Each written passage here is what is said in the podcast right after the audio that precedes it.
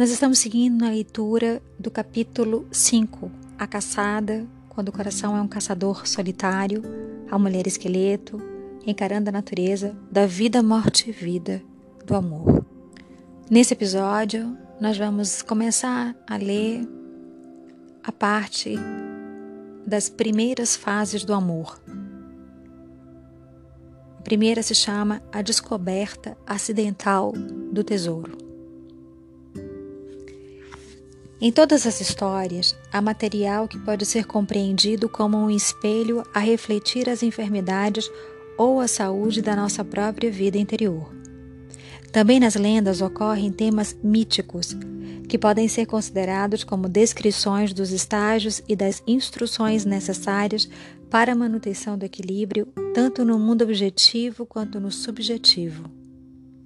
Embora pudéssemos interpretar a história da mulher esqueleto como símbolo dos movimentos dentro de uma única psique, creio que essa história tem seu maior valor quando é compreendida como uma série de sete tarefas que ensinam uma alma a amar outra profundamente. São elas: a descoberta de outra pessoa como uma espécie de tesouro espiritual muito embora a princípio não se perceba exatamente o que foi encontrado. Em seguida, na maioria dos relacionamentos vem a caça e a tentativa de ocultação, um tempo de esperanças e receios para os dois lados. Depois, em terceiro lugar, vem a tarefa de enredar e compreender os aspectos da vida, morte e vida do relacionamento e a compaixão dessa tarefa. De número 4, portanto, segue-se a confiança que gera o relacionamento, a capacidade de descansar na, na presença do outro e da sua boa vontade, acompanhada de um período de compartilhamento dos sonhos futuros, bem como de tristezas passadas sendo esse o início da cura de ferimentos arcaicos relacionados ao amor. Finalmente, o uso do coração para fazer brotar uma nova vida e a fusão do corpo e da alma. A primeira tarefa, a descoberta do tesouro, encontra-se em dezenas de lendas em todo o planeta que descrevem a captura de uma criatura do fundo do mar. Quando isso ocorre na narrativa, Sabemos sempre que uma grande luta está logo irá se realizar entre o que vive no mundo objetivo e o que vive ou que foi por meio de repressão forçado a viver no mundo subterrâneo. Nessa história, o pescador pega mais do que ele jamais esperou. Epa, esse é grande, pensa ele quando se volta para recolher a rede. Ele não se dá conta de estar trazendo à superfície a criatura mais apavorante que jamais conheceu, de estar trazendo mais do que ele tem condição de manejar. Ele não sabe que terá de se estender, de se entender com a criatura que está a ponto de ser todos os seus poderes testados, que está a ponto de ter todos os seus poderes testados. E o que é pior, ele não sabe que não sabe. É esse o estado de todos os apaixonados no início. São todos cegos como morcegos. Os seres humanos imprudentes são propensos a se acercar do amor do mesmo jeito que o pescador da história encara o que apanhou. Ah, espero apanhar um bem grande. Um que me alimente por muito tempo, um que seja interessante, que facilite minha vida, do qual eu possa me gabar com todos os outros caçadores do meu lugar. É esse o movimento natural do caçador ingênuo e esfaimado. Os muito jovens, os não iniciados, os famintos e os feridos têm valores que giram em torno da descoberta e conquista de troféus. Os muito jovens ainda não sabem exatamente o que estão procurando. Os famintos buscam o sustento e os feridos procuram a compensação por perdas anteriores. No entanto, todos querem que o tesouro caia por acaso dos céus. Quando estamos na companhia das grandes forças da psique, nesse caso da mulher da vida, morte e vida, e se somos ingênuos, então, sem dúvida, vamos re receber mais do que estávamos procurando. É muito frequente que nos entreguemos à fantasia de que seremos alimentados a partir da natureza profunda por meio de um caso de amor, ou emprego ou de dinheiro e esperamos que essas rações durem por muito tempo.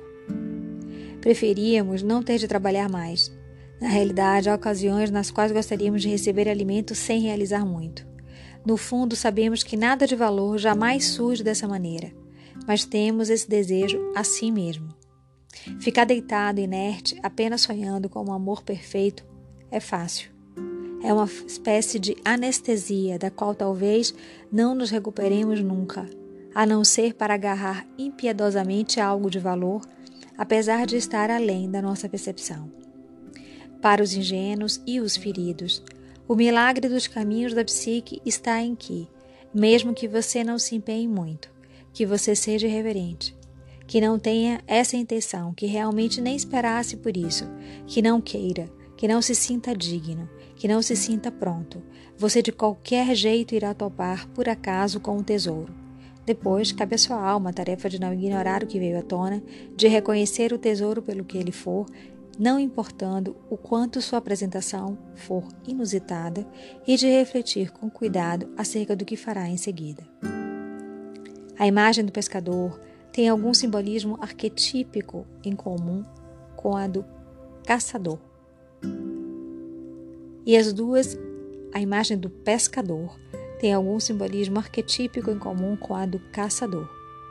E as duas representam, entre muitas coisas, os elementos psicológicos dos seres humanos que procuram saber, que lutam para nutrir o self por meio da fusão com a natureza instintiva.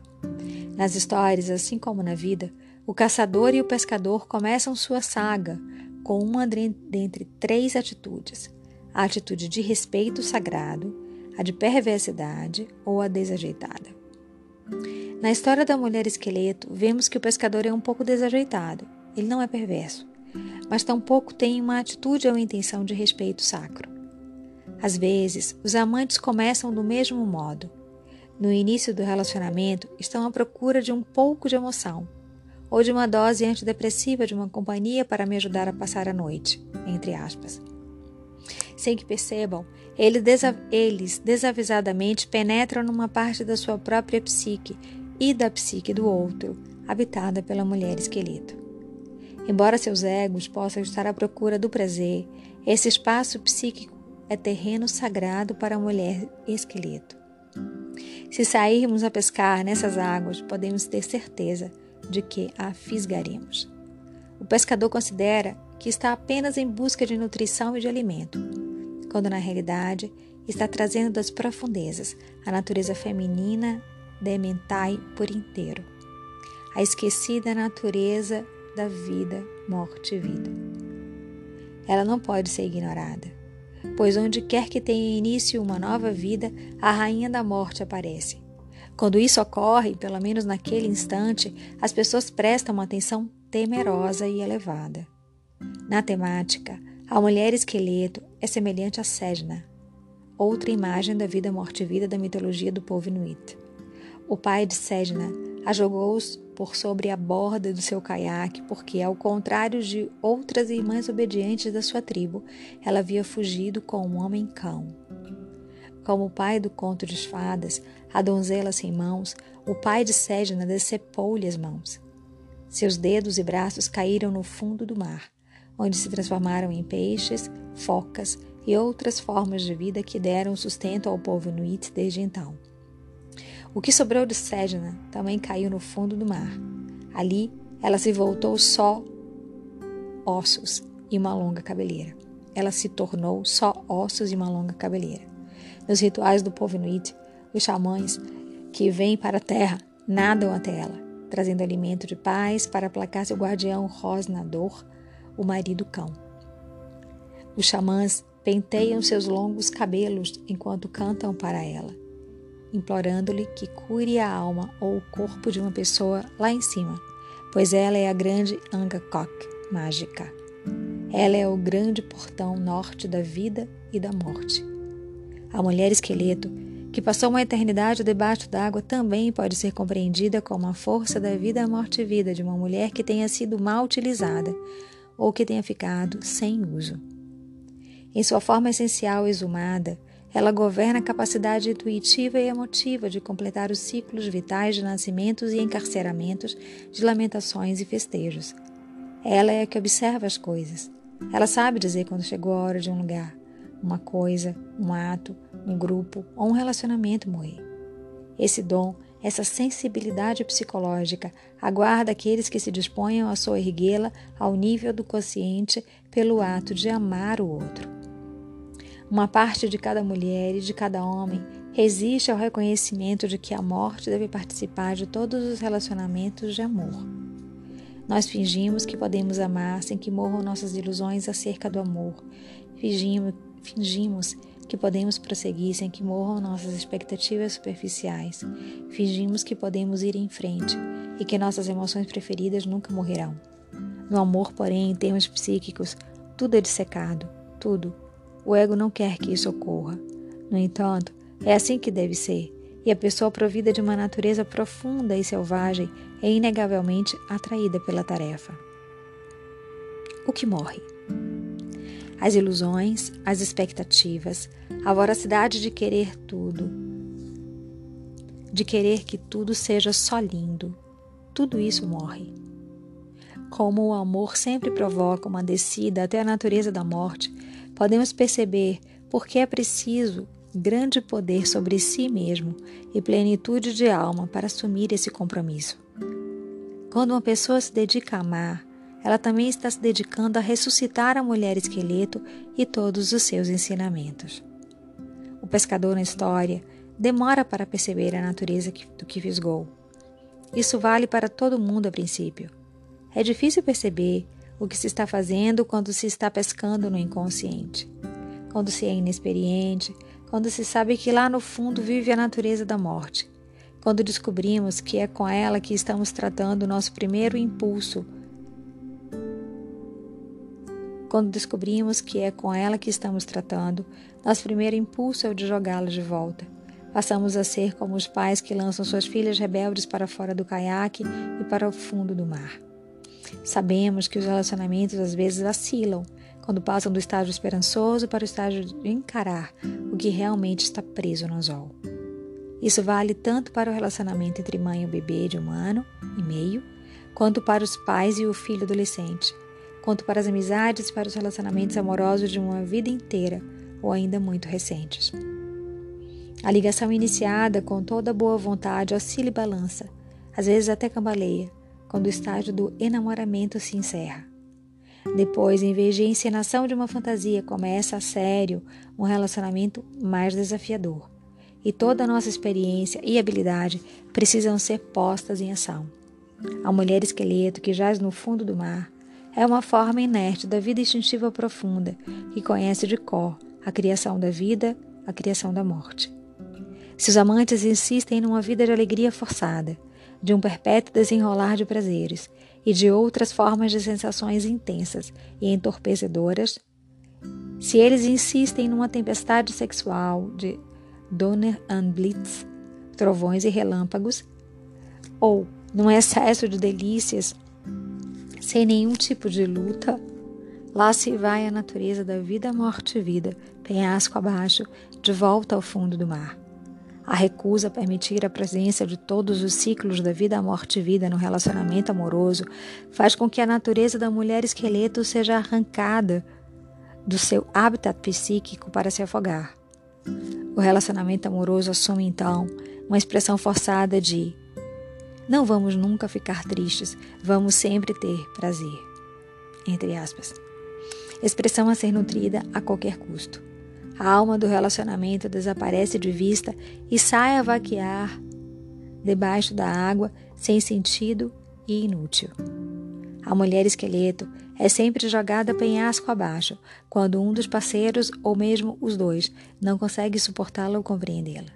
Ela é atirada de cima do penhasco quando não compreendemos bem seu ciclo de transformação, quando algo precisa morrer e ser substituído.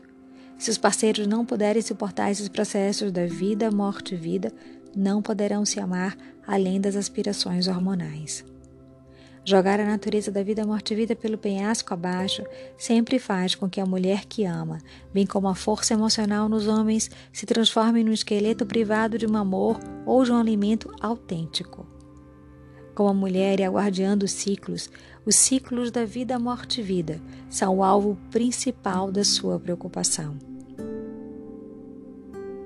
Já que pouca, nova, já que pouca vida nova pode surgir sem que ocorra um declínio na que havia antes, os amantes que insistirem em tentar manter tudo no apogeu psíquico cintilante passarão seus dias num relacionamento cada vez mais mumificado. O desejo de forçar o amor a prosseguir, somente no seu aspecto mais positivo, é o que faz com que o amor acabe morrendo e para sempre. O desafio do pescador é o de encarar a morte, seu abraço e seus ciclos de vida e morte, ao contrário de outras histórias em que uma criatura submarina é capturada e liberada, concedendo assim ao pescador um desejo como expressão de gratidão, a morte não vai se soltar. A morte não vai satisfazer desejos por nada. Ela vem à tona, queiramos ou não, pois sem a morte não pode haver um real conhecimento da vida. E sem esse conhecimento, não pode haver fidelidade, não pode haver uma devoção ou um amor verdadeiro. O amor tem seu custo. Ele exige coragem. Ele exige que percorramos a distância. Como iremos ver. Repetidas vezes observo o fenômeno em amantes, independente do sexo. Seria mais ou menos assim. Duas pessoas começam uma dança para ver se elas vão querer se amar. De repente, a mulher esqueleto é fisgada por acaso. Algo no relacionamento começa a diminuir e cai em entropia. Com frequência, o doloroso prazer da excitação sexual se abranda. Um passa a perceber o lado frágil e ferido do outro, ou ainda um deixa de ver o outro como um material digno de admiração. E é aí que a velha careca e os dentes amarelos vêm à tona. Parece tão repulsivo. Mas é esse momento perfeito em que se apresenta uma verdadeira oportunidade de se demonstrar coragem e de conhecer o amor. Amar significa ficar com. Significa emergir de um mundo de fantasia para um mundo em que o amor duradouro é possível, cara a cara, ossos a ossos, um amor de devoção. Amar significa ficar, quando cada célula nos manda fugir. Quando os parceiros são capazes de suportar a natureza da vida, morte e vida. Quando eles conseguem compreendê-la como uma continuidade. Como uma noite entre dois dias. E como aquela força geradora de um amor que resiste por toda a vida, eles conseguem encarar a mulher esqueleto no relacionamento. Juntos, então, os dois se fortalecem e os dois são chamados a uma compreensão mais profunda dos dois mundos em que vivem, a do mundo concreto e a do mundo do espírito. Durante meus 20 anos de exercício da profissão, homens e mulheres se afundaram no meu sofá dizendo com um pavor feliz: Conheci uma pessoa, eu não queria, estava na minha. Nem estava olhando quando, de repente, conheci essa pessoa com P maiúsculo. E agora o que eu vou fazer? À medida que eles vão fomentando o um novo relacionamento, começam a se acovardar. Eles se encolhem e se preocupam. Estão sentindo ansiedade quanto ao amor dessa pessoa? Não. Eles estão com medo porque começam a vislumbrar a caveira lisa que surge debaixo das ondas da paixão.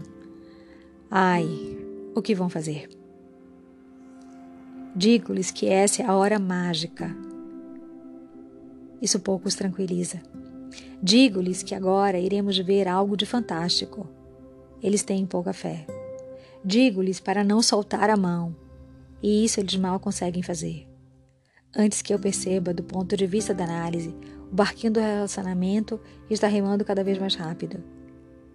Ele encalha na praia, e antes que se possa dizer qualquer coisa, lá estão eles correndo na maior velocidade. E eu, como analista, corro ao seu lado, tentando dizer algo de útil. Enquanto adivinhe quem vem aos troncos, aos trancos, logo atrás. Para a maioria, ao primeiro confronto com a mulher esqueleto, o impulso é o de correr como o vento a maior distância possível. Até mesmo a corrida faz parte do processo. É humano agir assim. Mas não por muito tempo, nem para sempre.